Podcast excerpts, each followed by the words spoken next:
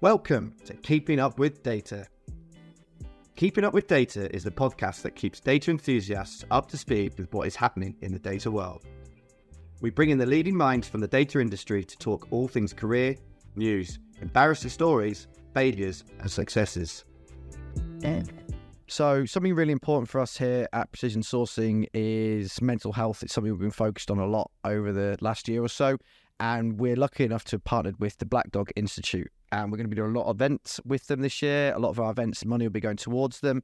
And they're out there aiming to create a mentally healthier world for everyone. So, if you wish to support the cause, please donate via the link in the bio on this podcast. And you'll be seeing a lot more information about Black Dog over the next year. Here again for another episode of Keeping Up with Data. As always, Keeping Up with Data is for our community to keep everybody up with the latest trends, technologies, and what is happening in the market.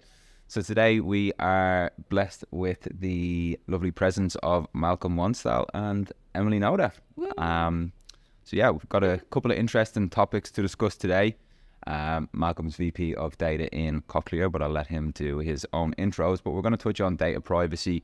Um, obviously, a lot of people interested in that space right now, and next year there's going to be a big, big, big uplift in that space, particularly with AI coming into the market. so, yeah, Malcolm, if you want to introduce yourself, tell us who you are. Yeah, for sure. about. Absolutely. Um, yeah, so uh, my name's uh, Mal Wanstall. I am Malcolm Wanstall usually when I'm in trouble. Mal Wanstall uh, for most of the other times. Um, I am uh, pretty fresh into the role as uh, VP uh, of Data at Cochlear, looking across the data strategy. So for those who don't know, from a data Cochlear, uh, from a Cochlear perspective, um, uh, the cochlear implant, so basically bringing um, hearing back to those who can't hear anymore, which is a pretty pretty awesome mission to work towards.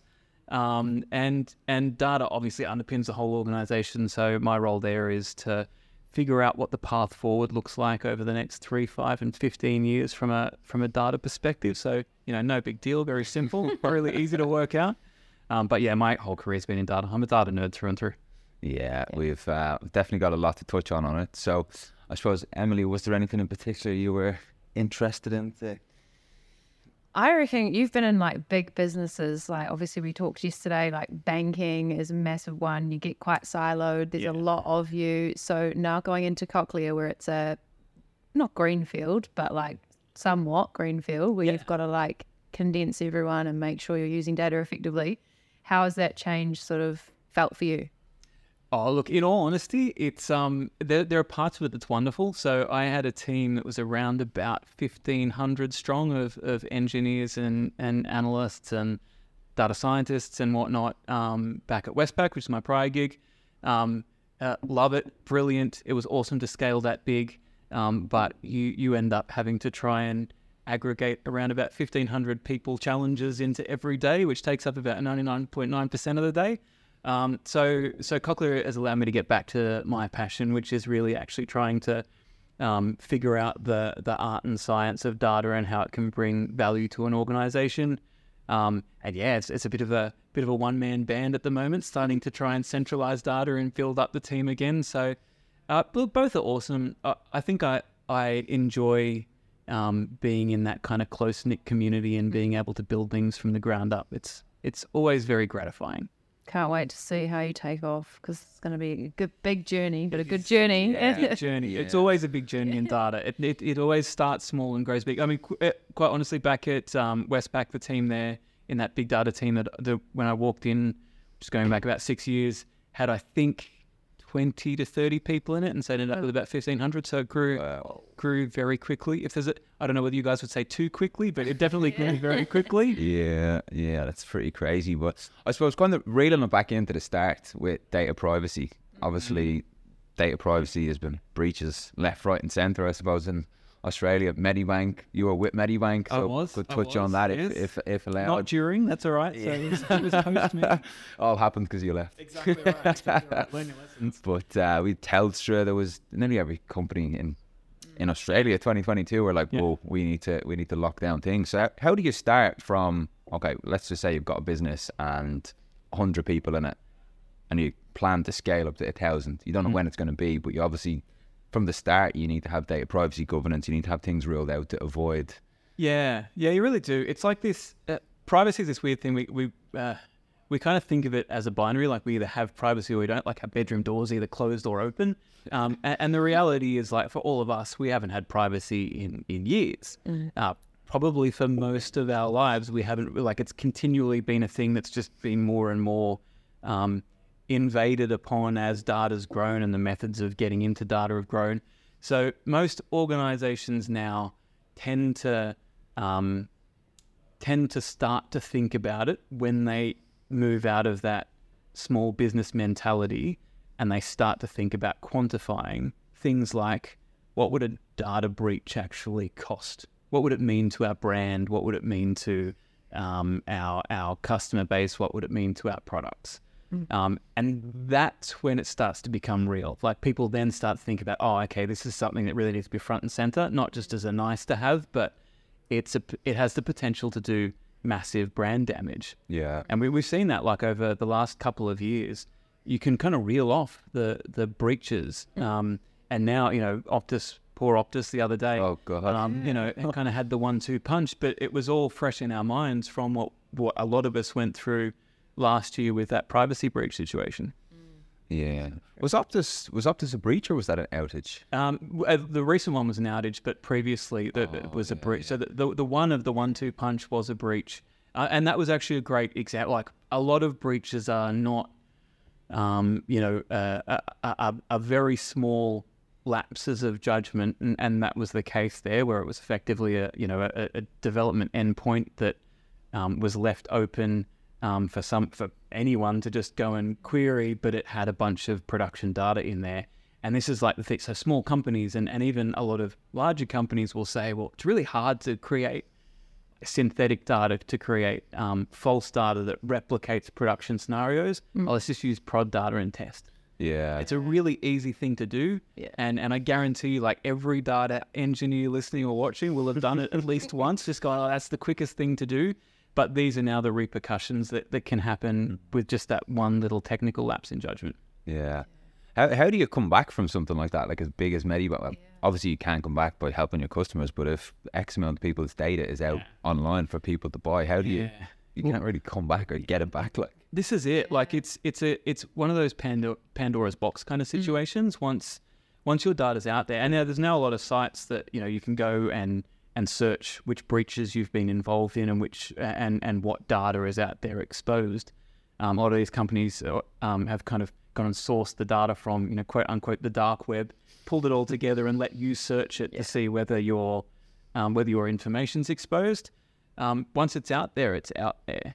Um, I think the the cold comfort um, that many of us can take is that um, a lot of the, our data was voluntarily out there anyway. yeah, true. Um, if we think about what we've vol- volunteered through all the services that we sign up for, through basically every single time we fill in a form, um, and every single time we click "I agree" without reading and just click Free subscriptions to stand. Free Ten subscriptions. percent off, two percent off. Yeah. next, next, next. So I think a lot of it's been volunteered away anyway. Um, but it doesn't. Um, but how do you come back from that from an organizational perspective? You've got to rebuild trust. Like you've actually got to go out and prove that you can be a good custodian of people's data, that you don't treat it like a privilege.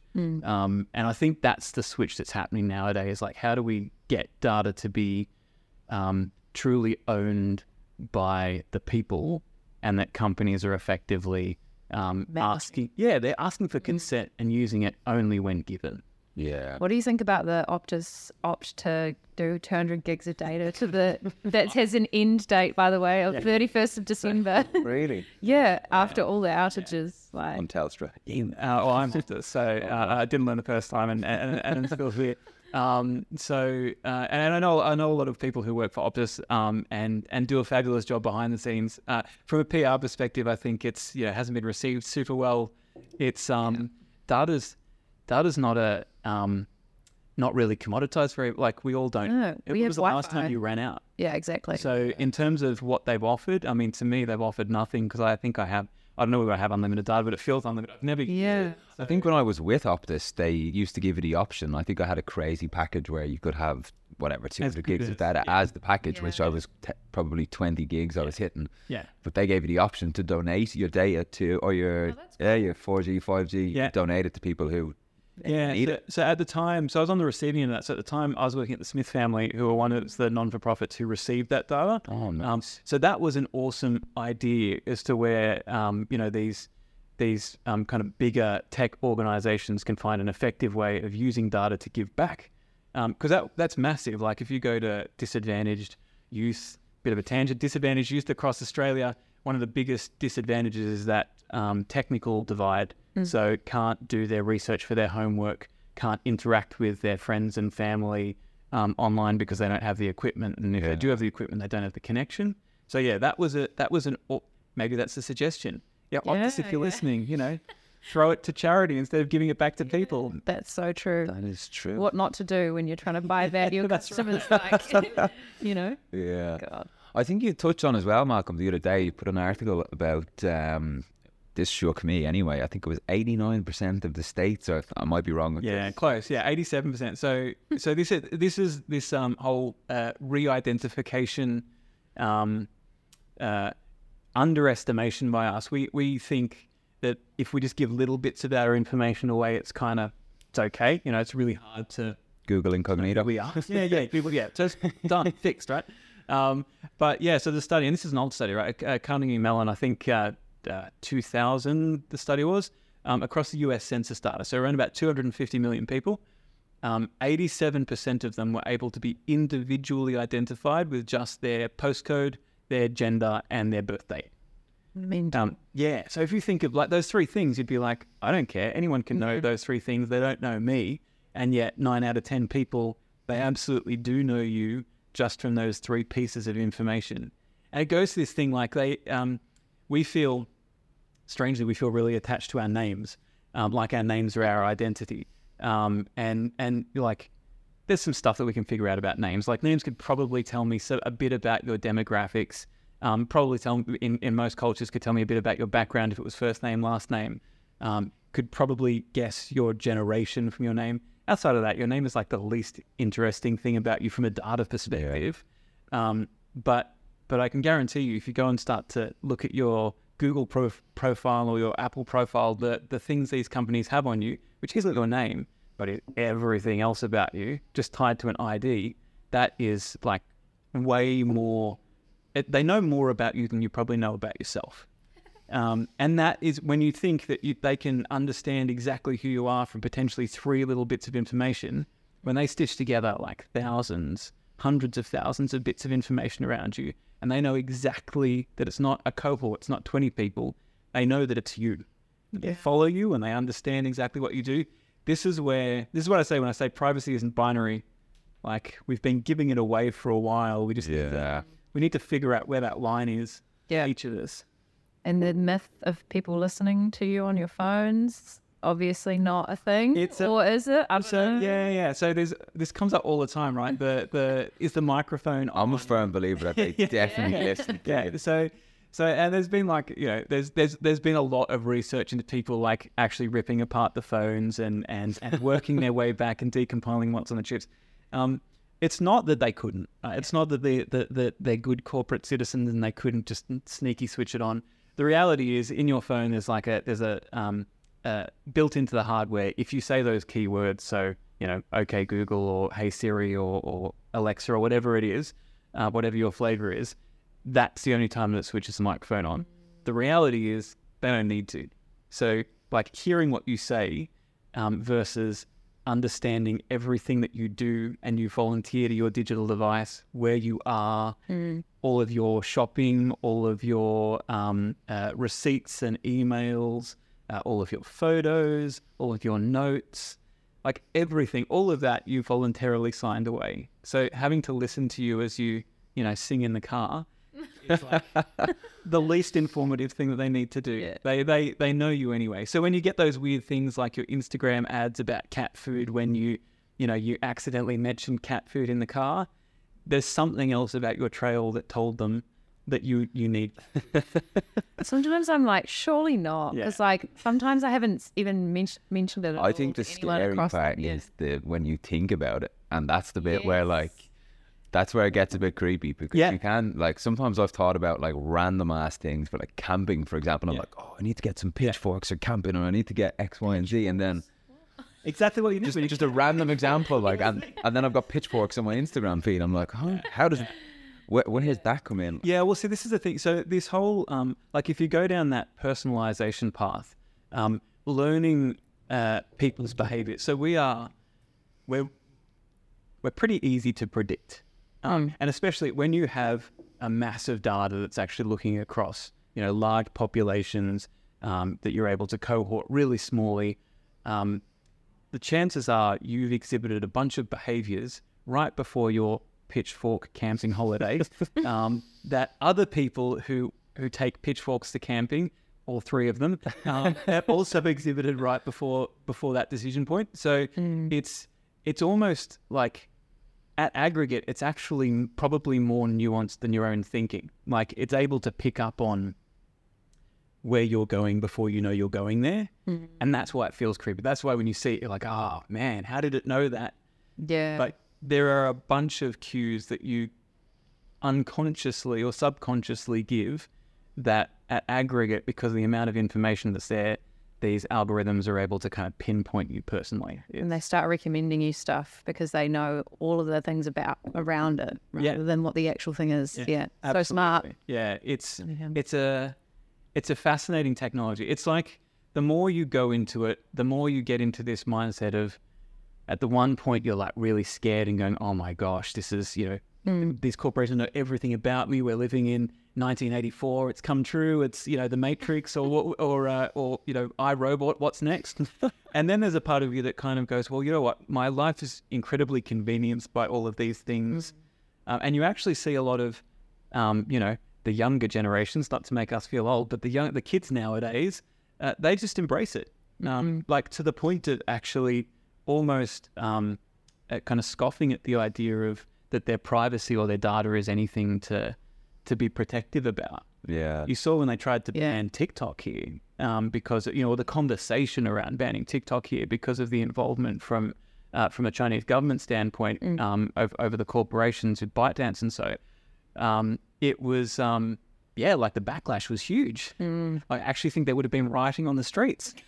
Um, Yeah, I think that's a whole different ball game altogether with like the advertisement for kids. I definitely agree with that, and does that kind of twine into why kids now, not kids, but like under fifteen year olds who have access to phones are almost so addicted to their phones because they're getting these prompts that are like, oh, I need to go there, and they just lead on a spiral to constantly Yeah. searching the next thing that comes into their feed. Yeah, it's a, it's a, and this is where like data is totally in the realm now of of should we, not could we, because the, the reality is we can. Like we Yeah. can do lots. We can do lots of bad stuff if we wanted to, and you only have to look at, you know, where um, the advertising and the gambling industries have already taken us to know that it's not hard to influence people. There's studies that show how easy it is to radicalize human beings um, if given the right channels. So we know we can.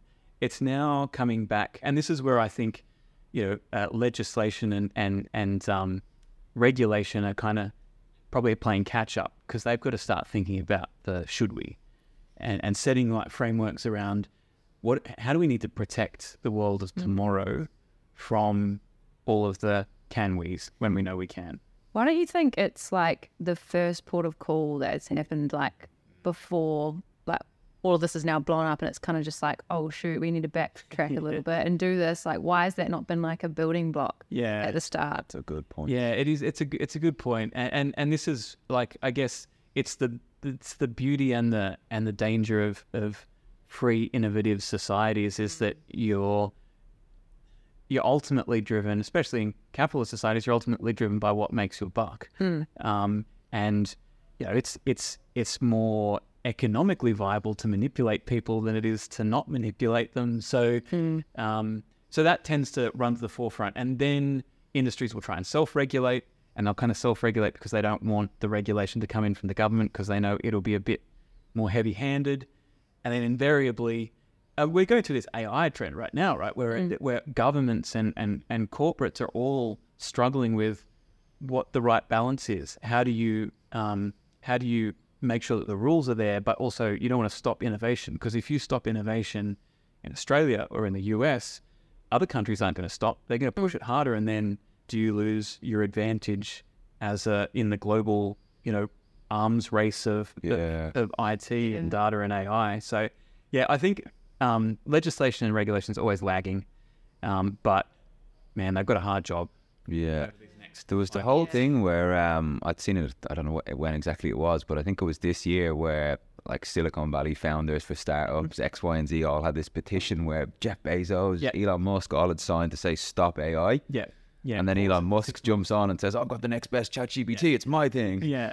Like, yeah, it's it's interesting. The the if you look at the people, look, there's a there's a part of me that really wants to take that that altruistic lens and say they were signing in good faith, but the um the people who all were were kind of signing on to that were largely those who have led the industry and kind of taken their slice of the pie. yeah, manipulation at its finest. everyone slow down.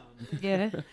Um, so I think it, it, I think there's there is some genuine concern. Um, you know, we're in uh, this this whole Gen AI LLM craze over the last six to twelve months, um, and no one knows where it's going to stop. Has been genuinely interesting, like fascinating to watch. I don't think um, we we've, we haven't seen a tech take off like this for some time.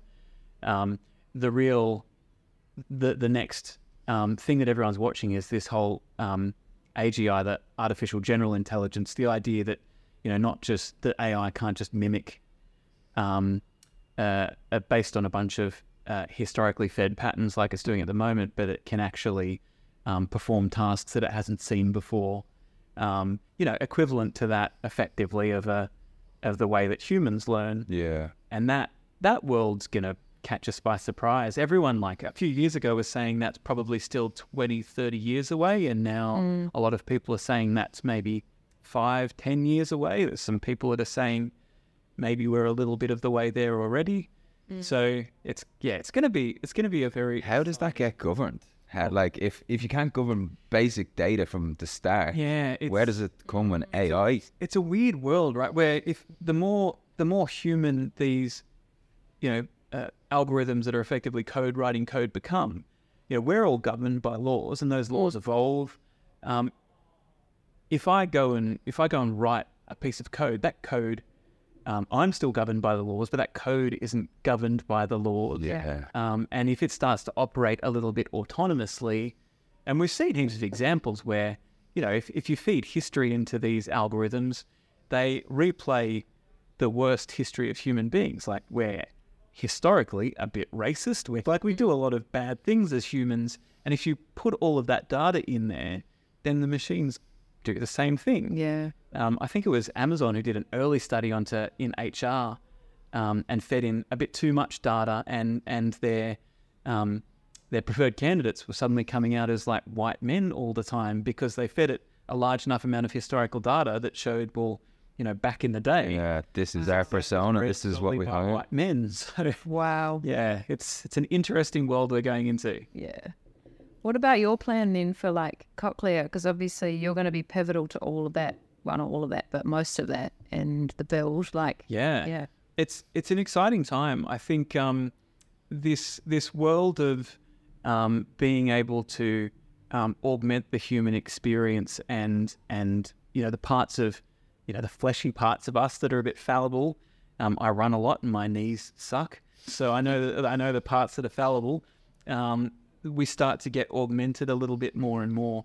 Uh, cochlear implants have been around for 50 years, but the way that they build into our environment is um, is developing really quickly. The way they're able to um, interface with our phones via Bluetooth and our TVs and and um, the world around us, our computers, is developing really quickly.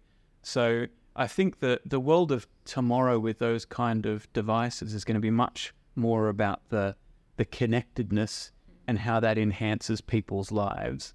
Um, and so this this data journey for Cochlear is um, uh, really exciting. Like I'm coming along at the best time. This organization has has gone from strength to strength.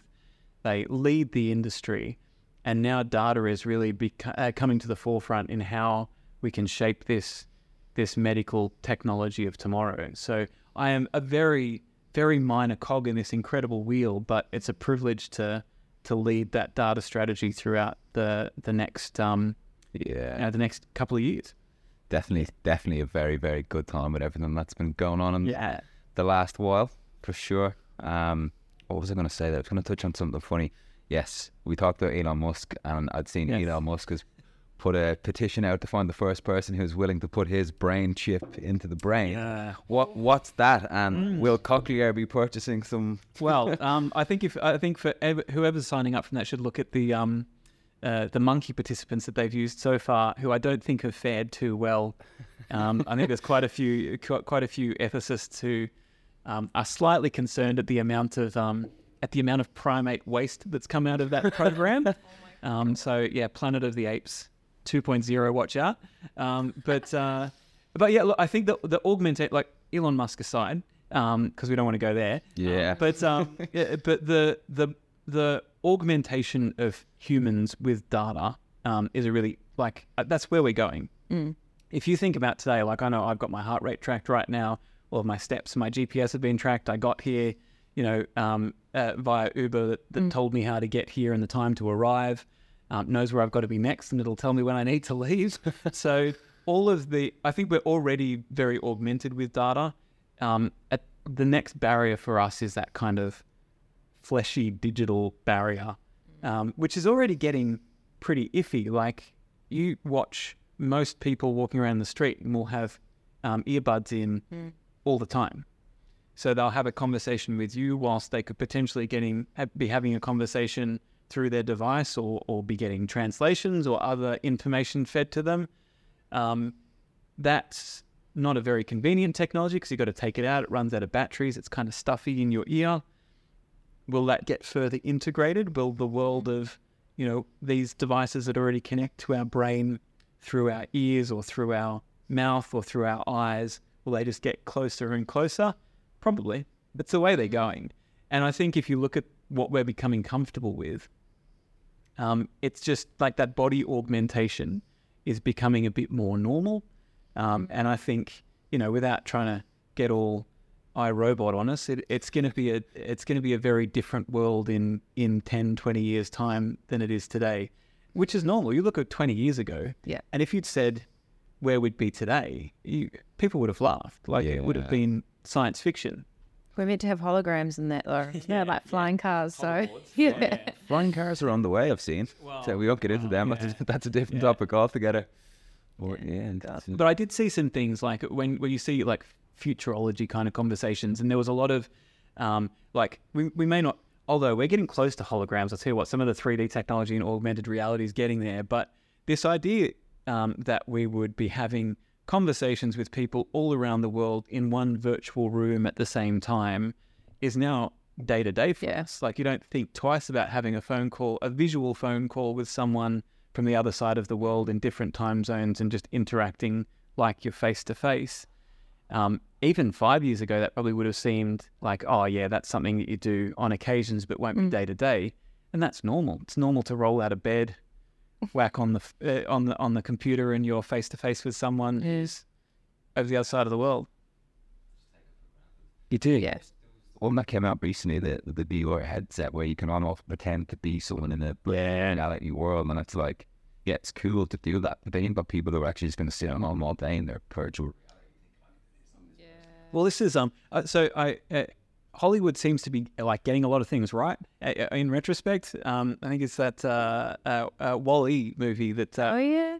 paints humans as rather large, sitting in their um. I think they were hovering their hover seats and just plugged into plugged into augmented reality all the time. And um, again, if you look at the change between childhoods twenty years ago and childhoods nowadays, um, in terms of what was digital. Um, and what were digital in, digital interactions with friends and how they related and 20 years ago where everyone was kind of out on bikes and it was all face to face interactions. I think the world, even though I think face the Facebook to Meta um, move was probably a bit presumptuous, and and I think um, Zuck himself will probably be saying it was maybe a little bit too early.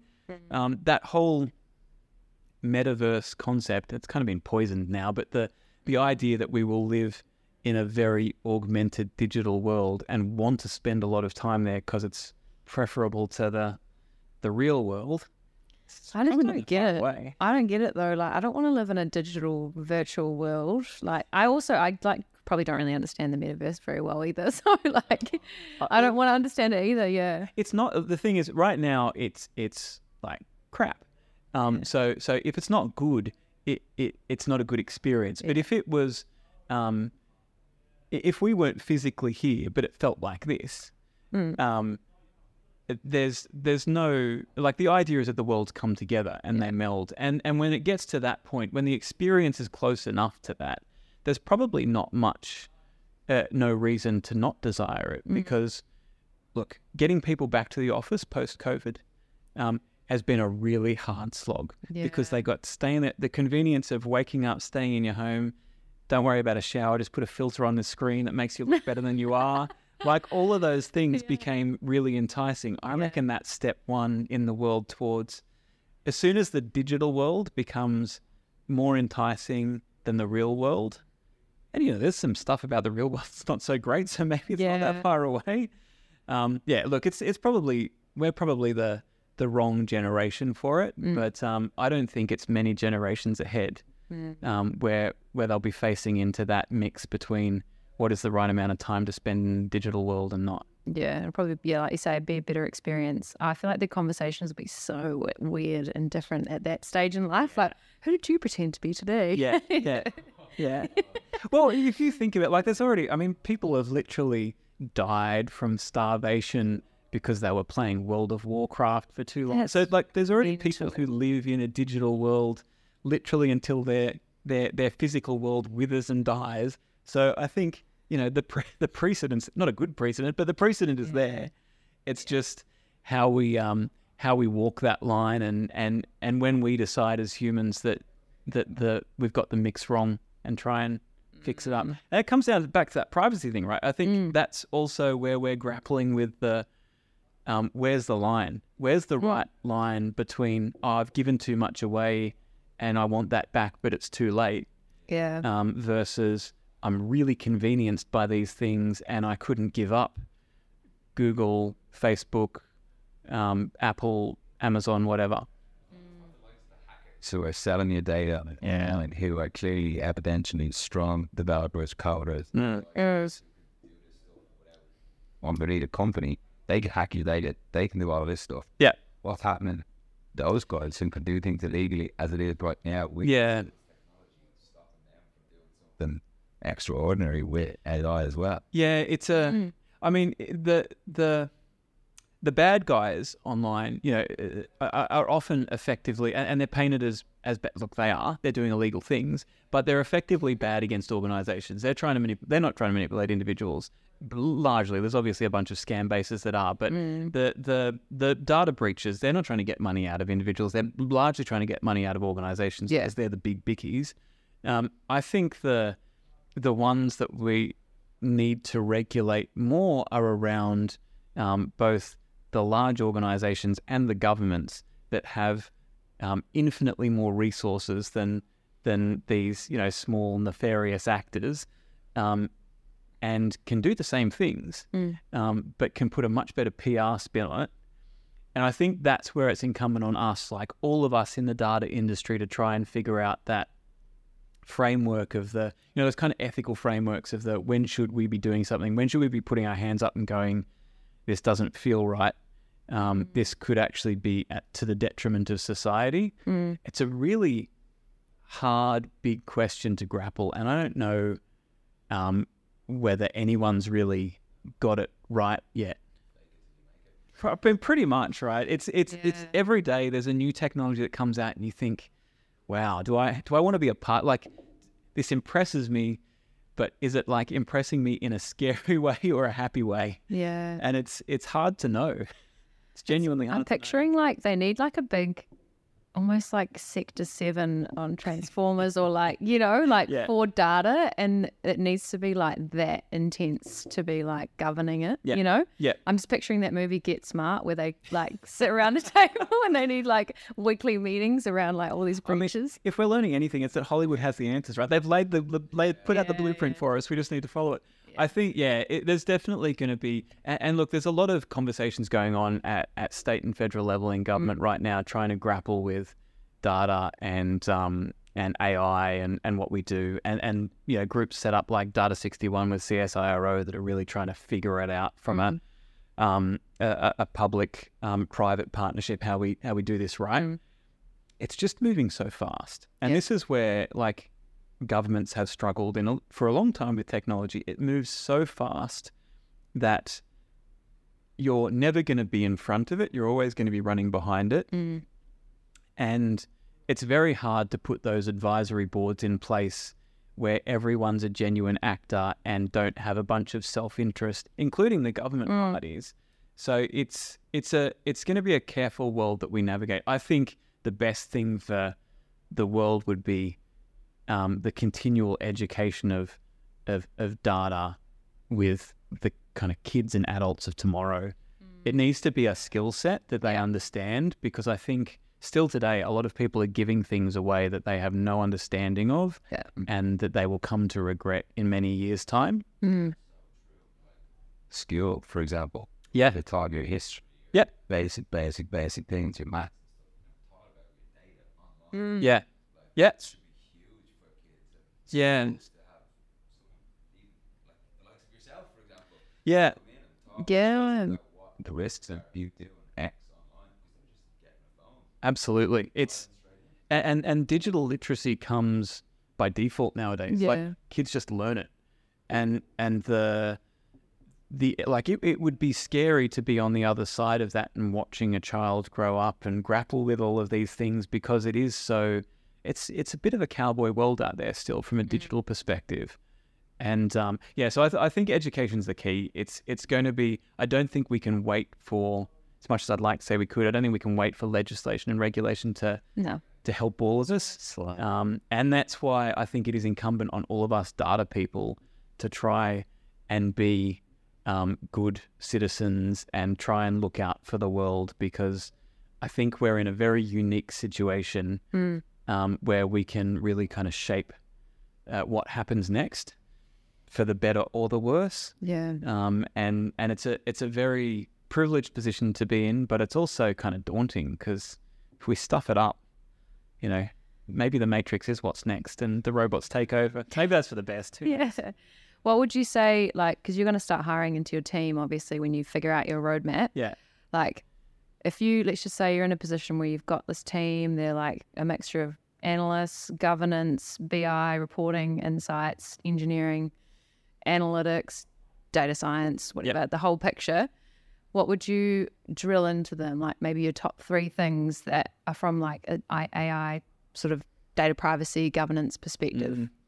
So I think number one is um, that, and look, most data people already know this, Mm. um, which is never stop learning. Mm. Like you have to reinvent yourself yearly. Yeah. Because everything is moving so fast. So if it's if the industry is something, if that's something that scares you, um, then I would probably stay away from data at the moment because Mm. it's just not going to slow down for the next probably decade, maybe more. Who knows? Um, yeah. So I think the never stop learning would be number one. Um, two is is be prepared to be a generalist. Um, Mm. There was this time where data it was a real kind of depth subject, and you'd have your technology experts and um, your very specific experts in, um, you know, streaming data or batch ingestion or, or ETL or, Mm. um, you know, um, some of the uh, data visualization. More and more, those, you know, very corporate speak, those T-shaped skills, Mm. um, that being a professional generalist is just who you need to be in data because you're going to need to go and tell the story. You're going to need to be able to understand the the business context of what you're dealing with. You're then going to need to be able to go and dive into the code um, and try and understand how it all fits together. You're kind of like the glue of the organization. So I would I would strongly say um, be and embrace being a professional generalist. Mhm. Um, third part would be um, I think just to uh, strap yourself in because change is um, going at a crazy pace at the moment. It's exhausting. Uh, like there are times when I sit back and I'm just kind of take a breath Yeah. and then I get back on the treadmill and keep going again. But um, yeah, so it, it just kind of strap yourself in. It's a super exciting time, super privileged to be working in this industry. There are Mm. many who would have loved to have lucked into the industry when folks like myself did by pure fluke. Um, so uh, it, it is a privilege, but you need to be ready for the grind because it is um, it is hard work. Yeah, I feel like that generalist thing lands well. Eh? Like we get a lot of requirements where everyone's like, "Oh, you know, they they wear multiple hats, Yeah, and like yeah. we're gonna do this, but maybe twenty five percent of the role is actually this." But like, it's a, probably a really good thing for your career. right? Yeah, if it- you're in that. I, I've actually the amount of times I've kind of had these coaching conversations where I say you need to that generalism is something. It used to be something that you were scared of because you're like, oh, I'm not good at anything. Mm. Um, but now, especially in data, you are expected to be good at everything, even if that means you have a specialty Hmm. and that you're awesome at one thing, but that you can get by on everything else. You need to kind of understand that full gambit because there's no role where you can be hidden from it anymore. Though there are very few. There are very few where you can just be a data engineer and just do pipelines and not have to understand Yeah. any of the requirements and just kind of pump it out. Um, even in the big organ, like if you look at where where um, Google, uh, Google, Alphabet, and and um, you know Amazon are going, Mm. there's a lot more generalist people there. They're Yeah. hiring a lot broader skills. So yeah, I think embracing that is the best thing you can do for your career. Yeah. I struggled for a long time thinking like, what am I good at? Yeah. The second you said, "Are you generalist?" I'm like, Yeah, yeah, shush, shush. yeah, yeah. me. Obviously, my my area is like they yes, Mm. yeah, you know, 10 million thoughts more than I'll ever know about being able to do it. How does someone be a generalist when they're like, right now the market is data engineers, AI, ML, that's the big focus for people. How does Mm. be a generalist for that work? Yeah. It's a, it's a really good point. And so and and that's it. Doesn't mean don't have a specialization. So your specialization is your kind of secret sauce. It's what sets you apart from the fifty other people who are who are going for that role. Um, but the that general like it, it's just not staying in your lane. And I think that's uh, in in that data world, you're expected to not stay in your lane. So even if you're so MLOps, right? This this like absolutely like total wizardry um, that you need to be you need to know very specific things to be able to do. Um, but if you don't understand how that ML tool chain is going to enable um, the business change, because ultimately that ML use case is going to need to require a return on investment. And if you don't understand that broader context, and if you can't go and have that business conversation with those people so you understand it, nine times out of 10, you're going to deliver something that is technically awesome and totally misses the mark.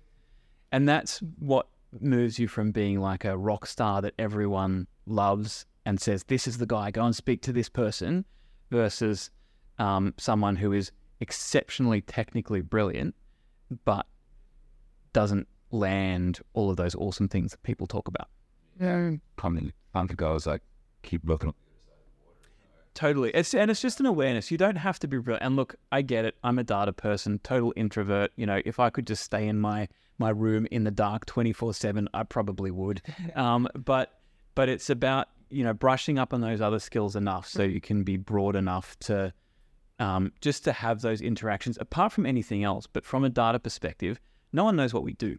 Like no one gets it. Yeah. Like it doesn't matter who I meet. If they're outside the industry, they'll you know go, oh, what about this data mesh? Let's talk about that. They don't have any clue what they're talking about. So They just go straight to AI. Yeah, oh, yep, yeah, AI. Chat GPT. yeah, yeah. yeah. yeah. Yeah. So it, it's it's that's right. It is everything. Yeah. So it's incumbent on us to be able to bridge that gap and learn to speak other people's languages, so they can help value us the way we need to be valued. Mm. Yeah.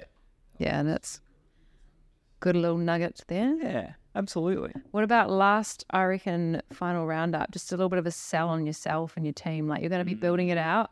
Cochlear, your team, Well- you as a person. Why? Me as a person speaks for itself. Oh no. Uh, let me let me let me start with Avid runner. yeah, yeah, yeah, yeah. yeah.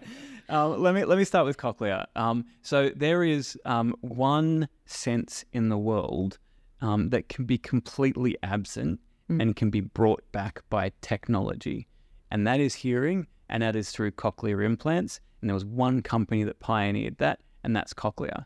It is one of the very few companies that is Australia based and a global leader. You can't say that to many companies. Um, and so it's it's an amazing privilege for me to be able to work there. Not only do you get to kind of wake up and when it's a bit of a dodgy day, you go, all right, um, my company is restoring hearing to people who couldn't hear yesterday, people who couldn't talk to their daughter, their grandmother, their son, had never heard their mother's voice before, can now do it today and they couldn't yesterday. Mm. So that is a pretty good Sold. yeah, Yeah. like like who wouldn't sign up to that? Um, look, uh, going beyond that, the the future of of not only Cochlear but but um, all in this med tech industry is around data. Mm. Um, it's it's leading the it, it gives us a chance to lead the way. Data used to be in the background. I started in the data warehousing days where you were kind of the reporting people and you were a bit after, a bit of an afterthought and you were kind of the you know the kicking person in the corner when everything when everything didn't go right. Um, data's leading the way. We we have a seat at the front of the table now, um, and and from my perspective, um, that's what I bring to an organization. And for those who have worked with me before, they'll know that that that my deal is about um, making sure that people not only recognize the value of data, but that I help people um, uh, sell the value in themselves. Um, because a lot of data people aren't awesome about self promotion. Yeah. And the reality is, data's running the world. Like, if there should be anyone who's able to go out and toot their own horn, it's people who work in this industry. So, um, you know, I am super proud to say that that um, people who have who have come out of university and, and worked for me in, in graduate programs are now um, working for Google, working for Canva, um, uh, working for for um, uh, uh, Atlassian. Um, and that makes me super proud. It makes me super proud when they leave to go to those places. So I think for me, um, and those who have worked with me always understand that that it's about um, making the most out of you as a data individual. So if you're not sold by the Cochlear message of being like, you know, the the, the most impactful um, organization in the country, if not the world, um, then, then then come and work for me um, because because I can set you up on the path for success. And I love people who just love what they do. That's what it's about for me. It's just like if you don't come to work and enjoy what you do, then do something else. Because there's in the data industry, um, there's a heap of things to come to work and be excited about. And there's a grind every day, but um, yeah, I love it, and I love working with people that love it, and that's what we're going to build at Cochlear over the coming years. Woo. Exciting. Well, we'll wrap it up there, I reckon. Yes. It's a great chat. I'm sure everyone is going to be very interested in. You're going to be hit up in your DMs. Oh, look, totally, Yeah. absolutely, hit me up, throw them all at me, and obviously go through precision sourcing. Yeah, yeah, yeah. much for listening. We will be back. Thank you.